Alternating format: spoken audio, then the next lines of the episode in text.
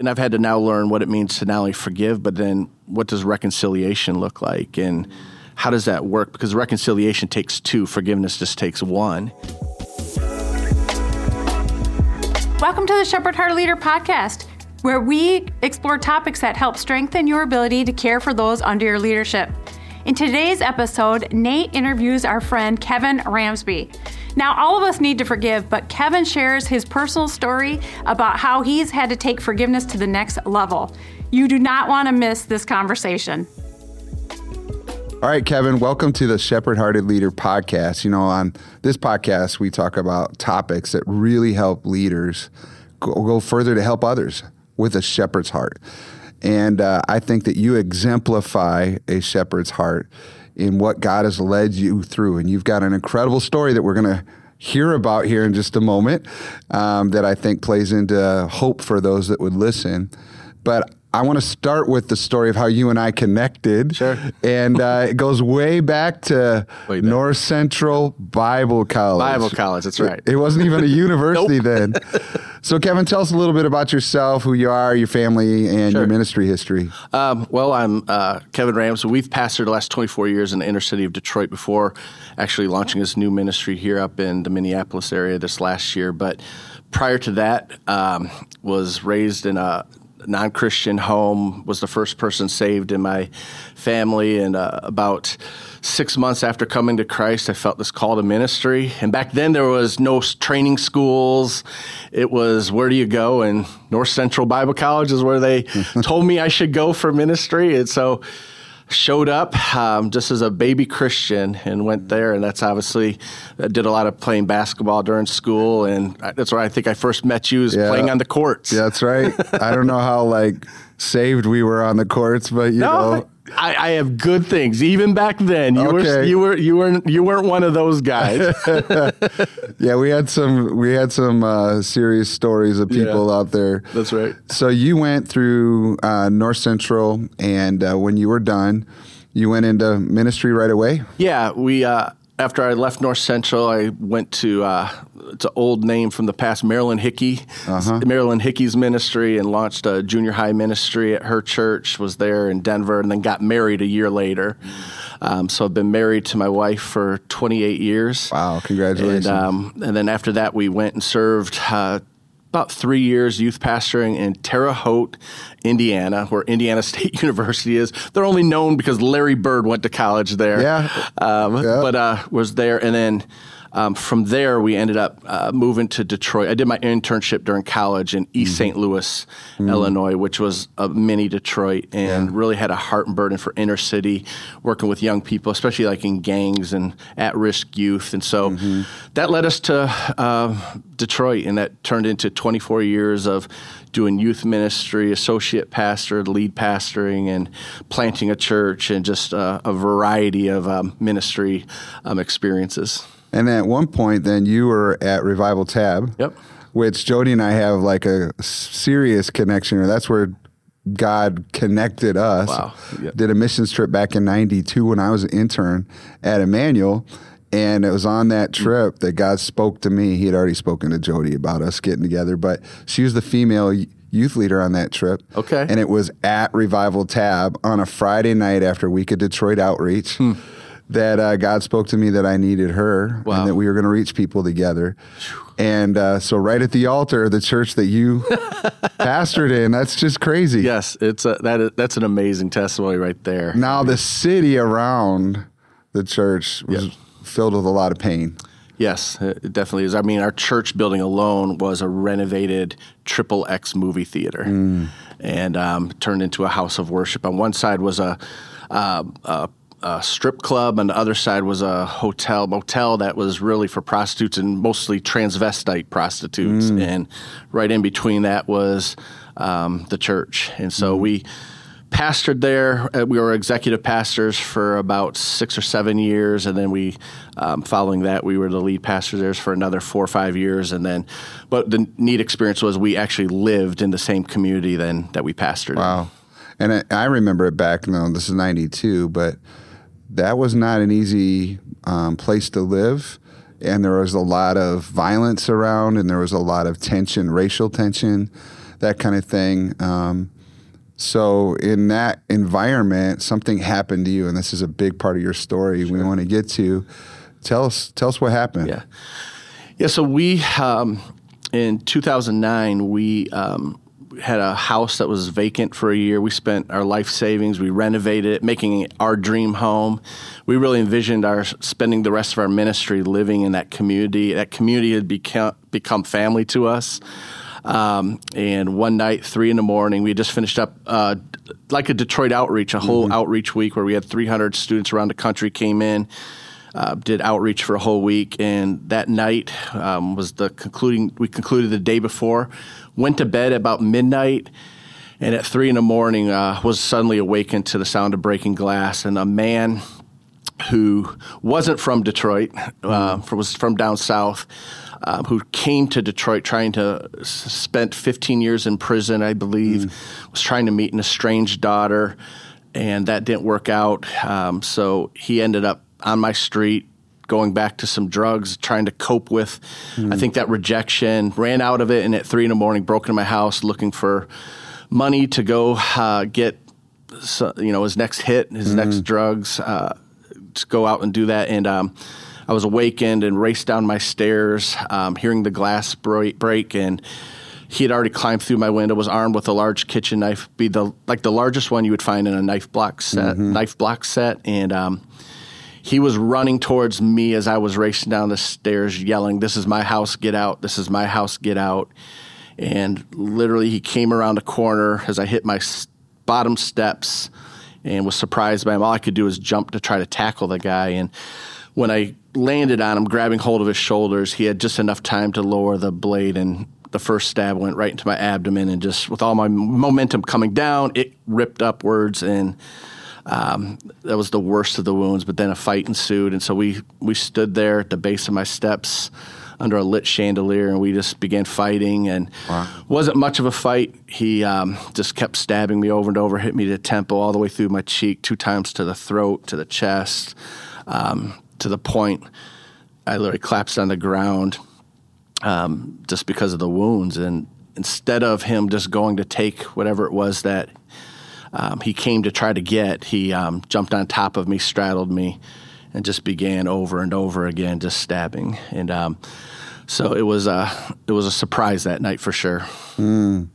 So this is that moment where you didn't even have time to assess what was going on. You were defending your house. Yeah. Your yep. wife and your kids were upstairs. No, it's one of the miracles of the story. The night before, um, we uh, made a decision. The kids were during outreach week always would go stay with uh, grandparents in Rockford, Illinois. Mm-hmm. So they were supposed to come back that day. Mm-hmm. Um, and the night before, for really no real reason uh, looked at Sarah said, you know what, instead of the kids coming back, why don't you go be with them? Mm. And so my wife had left that afternoon, wow. drove to Illinois, and actually, when she ended up getting the phone call from the hospital about something happening to me, she had only arrived a couple hours before. And um, so my thankfully my entire family was not home that oh, day. Oh, praise just, God. just myself and my black lab dog that was worthless. Wow. I'm just kidding. Wow, yeah, because they love everybody, right? Including yeah. intruders. Yeah. So, so let so uh, this story obviously has pulled me in, and I'm sure anybody that's listening right now is like, "Whoa." Uh, he kept stabbing you and stabbing you. When did he stop, and what happened next? Yeah, I mean, the, to the point, there was a point where one of the stabs came down. I grabbed hold of the entire blade that broke off of my hand, and so I literally started trying to use the blade to get him off of me, and um, eventually that fell out because I was using holding onto the blade and not the handle. And when he was going to get there, I tried to stand up, and um, he once again got the knife, jumped on my back, and then resumed stabbing me ten times to the back of the head, six times to the spine, the base of my neck, seven to the shoulder to the point I literally fell on the ground, Pastor Nate, and I was convinced I was paralyzed. I couldn't move. Yeah. I, I, felt stuck. That's when I looked up and saw my dog standing there, and I was like, "Why aren't you doing anything?" um, but then he um, it was the first time he spoke, and he wanted to know where my keys to my truck was and where where's the money. And all, all I could say is, I don't have any money. I'm an inner city pastor. uh, I'm broke. Uh, but the keys are in the kitchen. And he would go back, look for the keys, couldn't find them, would come back, stick me some more, wow. begin dragging me towards the kitchen, ask again, where's the keys? Tell him. He'd go look for them again. Um, I began telling him about my kids. Yeah. Um, Noah, who attends the Lakeville campus, yeah. and um, my daughter, um, Caitlin, because I was I thought maybe if he had kids, mm. Maybe he would just have a little bit of mercy or compassion and just stop. Um, but when he couldn't find the keys, just came back again, stabbed me again, and pulled me all the way to the kitchen and where he asked again, and I just told him I go like it doesn't matter anymore. I'm dead, mm. and um, there I just began going in and out of consciousness. He began going through my house upstairs, mm. and um, there was a moment where I just I felt this shaking, and I was awakened, and I knew that I was fading in and out. And um, I just do it. Probably most of us do it. Times of desperation, I began praying, mm-hmm. and um, and for me at that moment, I had one request. Really, it wasn't God heal me, God save me, God protect mm. me, send help. It was um, God, let me know that you see me right now. Mm.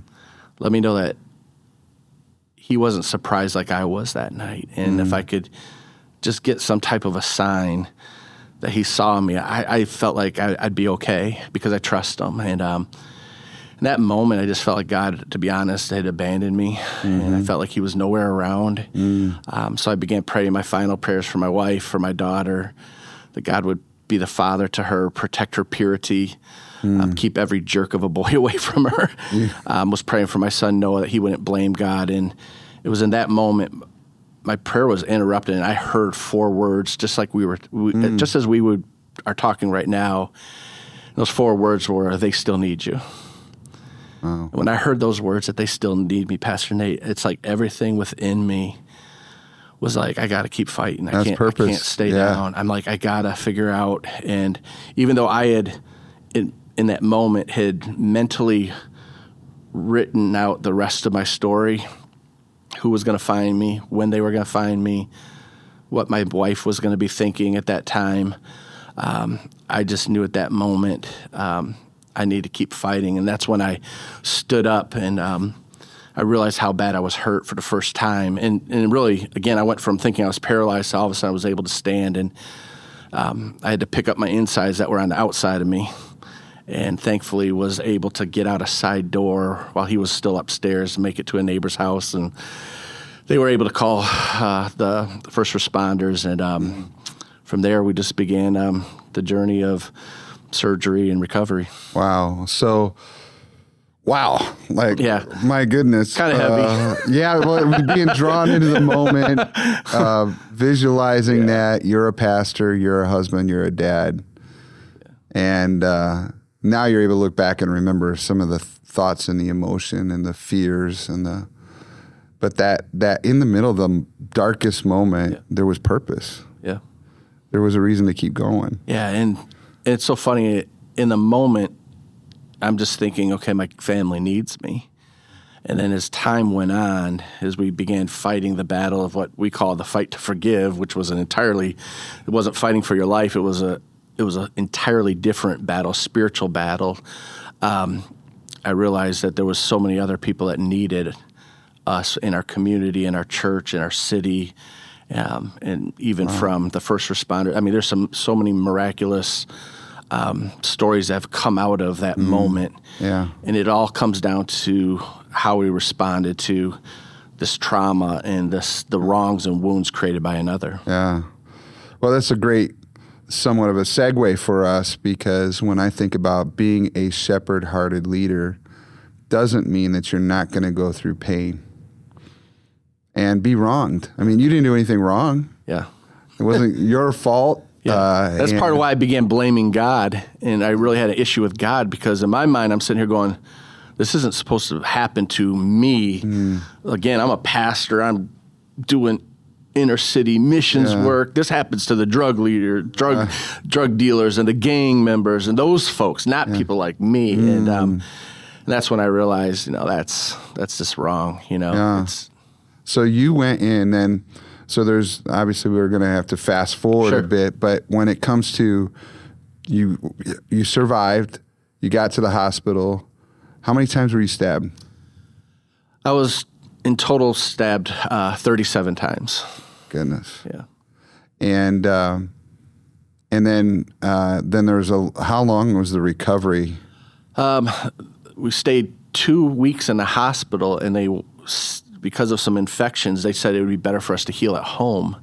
So we then we spent uh, um, a couple weeks in a hotel. Then we returned to the same home with the guy still loose. And my, Oh, they didn't catch him. they didn't catch him for about three months later, and we would get crazy letters about people who've talked to him, seen him, dropped off at our house. Um, it was just, um, yeah, it was a crazy time. And my wife, though, for two months would have to pack my insides twice a day at home. She was my nurse, and then um, I had about five months of physical therapy, and it took us a total about nine months to return back to ministry. Wow, wow. Boy, there's so much wrapped up in that, even as a couple, I'm sure. And what was she feeling, and and what was it like to watch you? And then you still have a church in the backdrop, right? I'm assuming somebody stepped up to cover while you were out. Well, at that time, I was the executive pastor. Mm-hmm. So we were just in the middle of a big vision, church planning vision, where I was mm-hmm. supposed to be helping with launching a new campus. And so um, some of those ministry things had to just literally mm. kind of just, in a sense, fade to the background. Yeah. And we didn't even return to them. And really, all of the weight went, up, went upon uh, Pastor Tim, who was the, the lead pastor. Yeah. And um, um, and then um, after returning back to ministry, we felt God was possibly, I couldn't go back to normal. And so I submitted my resignation at the end of the year. We were going to be resigning and just seeing what God had for us. I just couldn't go back to normal. Yeah. And um, literally a month before our last day, God called our lead pastor to go to Brooklyn Tabernacle in New York City. So the church would have been losing in a matter of a month its founding and lead pastor Yeah. and its executive, pas- executive pastor for seven years. Yeah. And so at that moment, while we were still recovering, um, just literally back in the ministry a couple months, we said we would step up to the role of lead pastoring. So Wow. our healing time really became um, during our pastoral, where we shifted from following a founding pastor Yeah. to now pastoring. Man, there's so much wrapped up It- just it- that, a- your trauma. There was a lot. It was it was a it was a challenging four years, Yeah. four or five years of lead pastoring, following that attack. yeah. So um, one of the things I know about you is you while you're working on the church and just doing whatever is needed, like you just described, you still had an inner world, and in your inner, in the heart, you had things going on, and uh, it was unresolved. If they hadn't caught the guy, and and then I'm assuming there was was a court process, and you were you a part of that?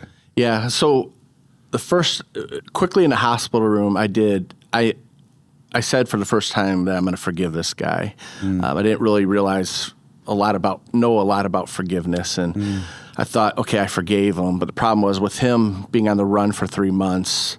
When I returned home, fear really began. I mean, some of the crazy stories. My first night back in the house, 3 a.m., the exact time he broke in, all the power went out on my house. Oh my goodness! I mean, it was just we. I mean, I was tormented. Uh, we had guys staying with us for about two months. They would bring every weapon you can imagine just to sit by our side in case the guy came you. back. But, Yeah.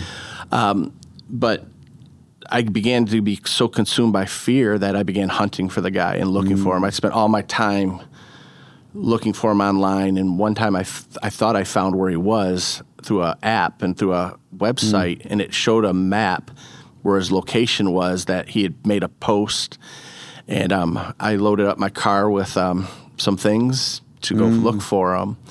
And my life began kind of spinning out of control for during that time to the point that I literally was driving home one day from therapy and I had the thoughts of just ending my life. Wow. And I was like, where is this coming from? I survived. Why would I want to? Hmm. And I began to realize that that that there was a root of bitterness beginning to grow within me. Hmm. And though I said I forgave him, I didn't understand what it meant to forgive him over and over, and how much I needed to forgive, and mm. how much many times I'd have to re-forgive mm. when something new would come up, and um, that bitterness turned into these thoughts of suicide, and um, I just broke, and um, really then just beginning to fight to forgive this guy, mm. and um, it really came to a great breakthrough point um, three years later when we had the sentencing. I mean, mm. it took that long to finish out the court process. We were involved in the arraignment where I stood before him, and he denied it was him. Mm. So he's trying to make really? me look like I'm a liar, and um, it was just it was a tough moment. And then at the sentencing, he finally did plead, you know, take a plea, and um, and at that moment, you give a victim statement, and um, I told my the district attorney I'm not going to give a victim statement. I said I'll give a life statement, mm. and instead of giving a victim statement, I shared with the court um, how God had changed me because of this, and I put God the center of my story instead of the person who hurt me and wounded me and really created years of really 10 years of hardship that we mm. had to mm. go through. We lost everything financially. We went bankrupt. Mm. And one act by this one man created such a huge amount of hurt and wounds and loss. And I, um, I just said, yes, this is the man who did it. Yes, he stabbed me, but God has changed me as a husband. And I shared how, and mm. as a as a um, father, mm. and how as a pastor, as a friend, as a son to my mom, and I just put God the center of the story and reframed it around mm. Him, and that's that's where I felt like there was this moment that of okay, I'm going to make it, and mm. um, we actually went to a counselor, Pastor Nate. They someone paid for us, and one of the we did all the tests, and this was in, even in the beginning after we forgave, and they said, "What did you do in the beginning months?" And we shared. We one, we forgave this man, but two, we were part of a church community, mm. and we were surrounded by family, mm. and and really the body of Christ is designed to heal itself. The mm. body's been designed to That's heal good. itself, and so and he said, What did you guys do? And we shared with them, he goes, Because when we look at your results, there's hardly any sign of any traumatic event that has ever taken place in your life. Wow. And so we were just, God has been so good to us. Wow. Wow. Wow. Um, I've got a million questions. I'm sure anybody that's listening does as well. But you really are kind of guiding us to that space of there's trauma. Trauma can produce different things inside of you, yeah. even as a leader. So here you are, a preacher, a leader, a spiritual leader, as a shepherd in a church. You're turning around saying all the right things to everybody else, but you still got something going on yep. inside of you. I think all of us have that dynamic at play. Um, we're not perfect. There's things going on inside, but the effects of unforgiveness can be really bad Yeah. and uh, and now you're in a place where you're challenging people everywhere to fight for forgiveness. Yeah. And um, and uh, I'm curious. I want to get to that. Like, what are the key things that you think we could share from a leadership perspective? Because we're we're talking to to business leaders who oversee uh, their business and employees, yep. as well as church leaders who oversee uh, ministries or they're on our what we call Team Emmanuel, our volunteer teams, but they oversee other leaders. Mm-hmm. So while they're doing their ministry or their leadership, or they're a parent over kids, they have to pay attention to themselves and they have to do it. So, but before we get to what, sure. how, I am curious, what uh, what about this guy? Did you ever have a closing the loop with? The guy that hurt you? Yeah. So when we gave when I gave the life statement, I did reach. I told him I said, if you ever need a friend, if you need someone, if you ever want to get to a place where you want to make a change in your life, I'll be in your corner. Mm. And so following that, I ended up writing him about a month or two months later while he was in prison, and basically just again to let him know I meant what I said. Mm. And from there you know, we had, we had, we spent about eleven years corresponding, writing back and forth while he's been serving out his. He got sentenced to eighteen to forty years, and mm. so we've spent um, a number of years just corresponding. That's where I got to learn more about his story, mm. his background, his struggles, and um, and from there, it's it's been great to have ministry moments with him. Mm. Um, and he's on his own journey, mm-hmm. and um, and so, and I've had to now learn what it means to not only forgive, but then what does reconciliation look like, and Mm. how does that work? Because reconciliation takes two, forgiveness just takes one. Mm. And so, there's been times when I've had to put boundaries up between us and said, "You've crossed a boundary," Mm. and we've had to take some steps back. Uh-huh. Um, but then, as time went on, and he would re-engage and kind of understand and apologize, and we would talk things through, then we would r- kind of reconnect and begin renewing that relationship. So it's been a, that's been a journey in itself um, with him. But yeah, we've um, through that has been um, it's been neat because even from that moment, it's birthed some of the things that we've now we're Yeah. doing today. Yeah. and it's all comes through this from the from being able to forgive and then also being able to like Joseph did in his story allow those who have hurt and wronged you to come up close to your life. Mm. And there's something power about proximity. Mm. And um, when someone hurts or wrongs you or wounds you, usually proximity is the thing that is thrown out the window. Mm. And to allow God to stay in the center, to, to allow Him to guide that, to see could there be a renewing of a relationship or does there need to be boundaries? It's been a, a, a really great journey. Wow. Well, I'm thinking about the, and I like that language um, where you have to have a boundary, and there's a difference between forgiveness and reconciliation, or maybe that's the next step of Yeah. forgiveness. Um, and then it doesn't mean that it's finished. Like, like you mentioned earlier, that you have to forgive lots of times. Yeah. There's, I think that's I think that is where pastors and leaders. I think personally in my own, I think when I began, I was like, I got to forgive this guy for nearly murdering me. right. But as time went on, I realized no, I got to also forgive him for stealing the innocence of my kids. Hmm. I had to.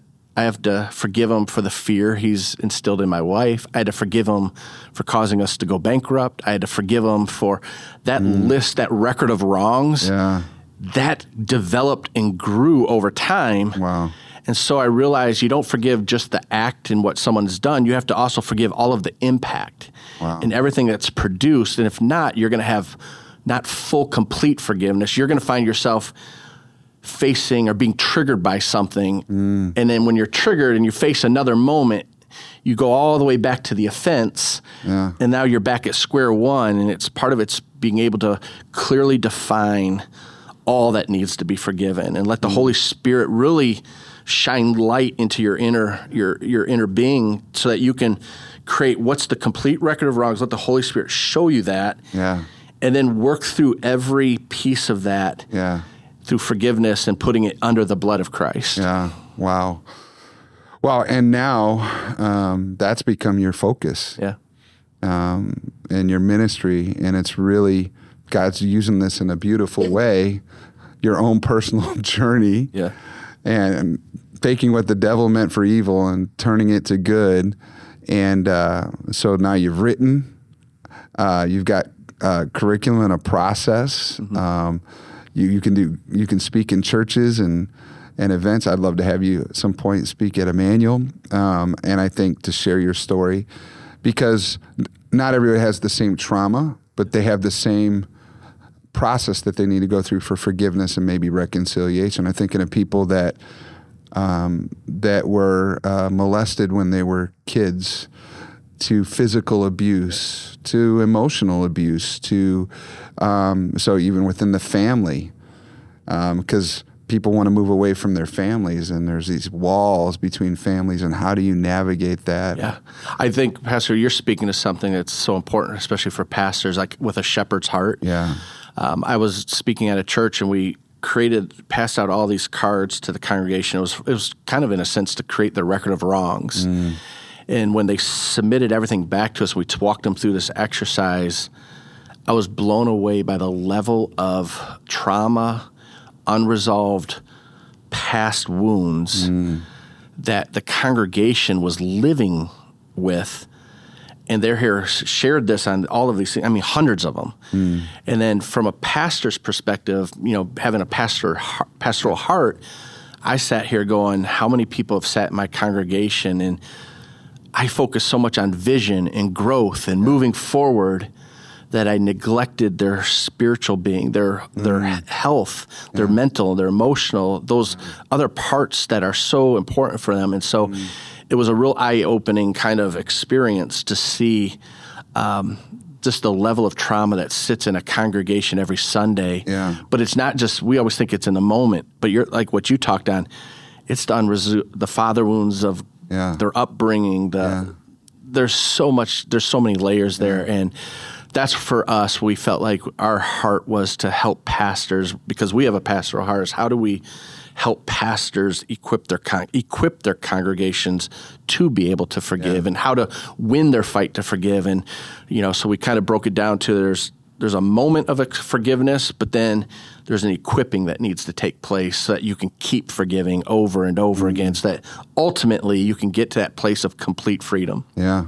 Yeah, Jesus came to set the prisoners free, right? We don't have to remain in prison forever, but we do need to go through a process to get out. Um, I think of uh, the good news of the gospel is is salvation, but it's also full freedom.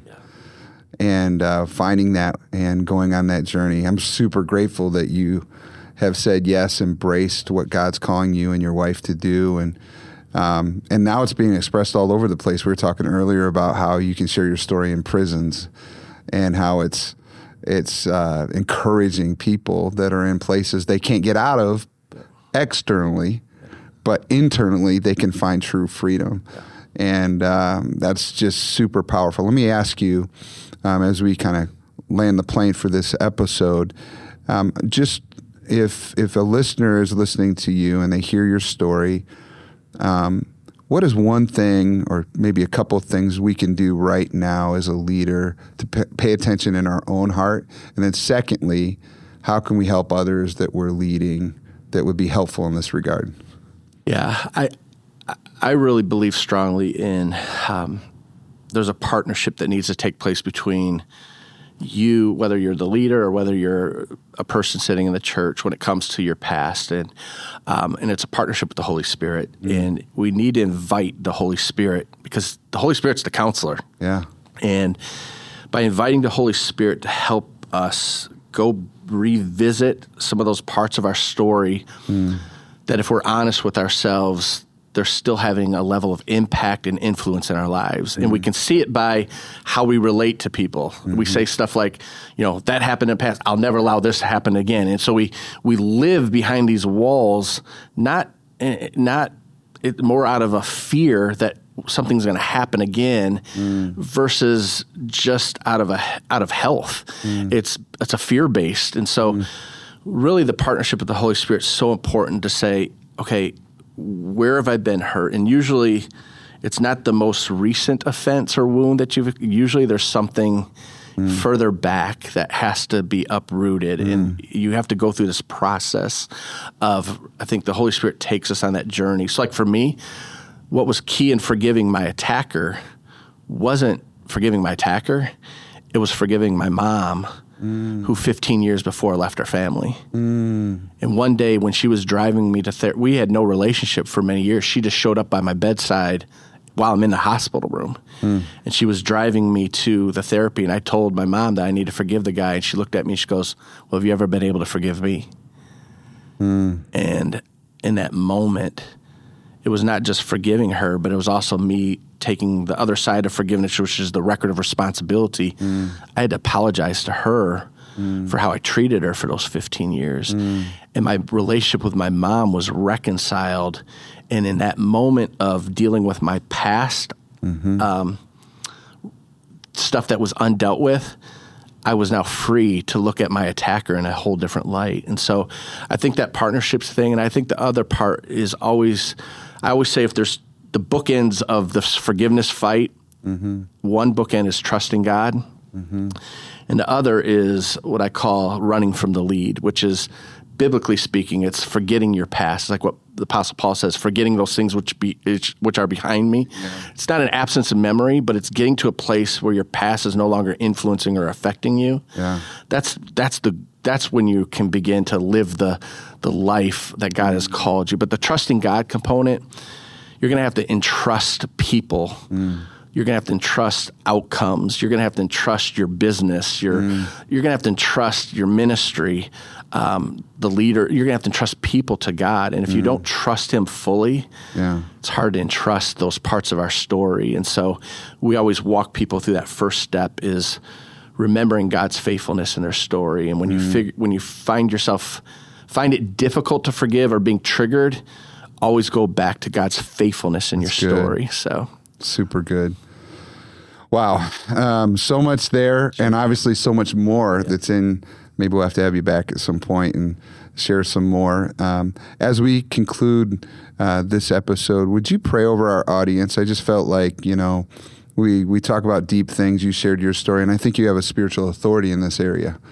Like God has given you spiritual authority, and uh, those that are listening, whether they're driving or they're they're sitting at home or they're watching, um, I, I think there's a moment we can all pause and say, you know, let the Holy Spirit touch us. And I'd like you to pray over sure. our audience. Go ahead. Be honored.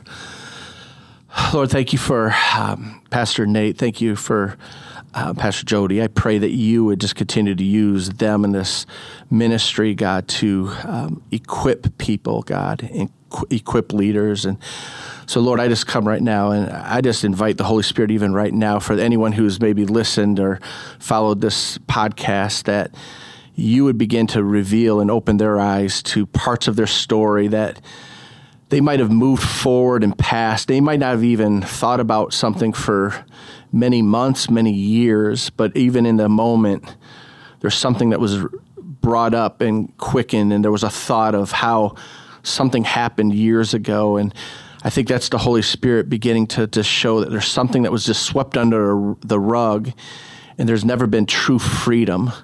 And um, I just pray as you just begin to reveal those parts of our story, that God, that you, Holy Spirit, would just lead them through that process. I pray that you would give each listener, whether it's a leader, a pastor, a, a business owner, a church leader, um, that they would also see the people in their lives that need them. Mm and they need them not to just move forward, they need them to be whole. They need them to be fully free. They need them to be fully present in the moment to lead and to serve with um, just the love of Christ. And that comes when we can fully forgive from the heart. Mm. And so, God, I just pray that you would just begin to just do that type of work, God, just to uh, bring people to that place of say, recognition that I need to make forgiveness a priority and a mm-hmm. pursuit and a fight. And that through that, God, I pray that it would lead even to some great reconciliation moments um, between brothers and sisters and people and family members, God, that can come when there's true healing that begins with an act of forgiveness.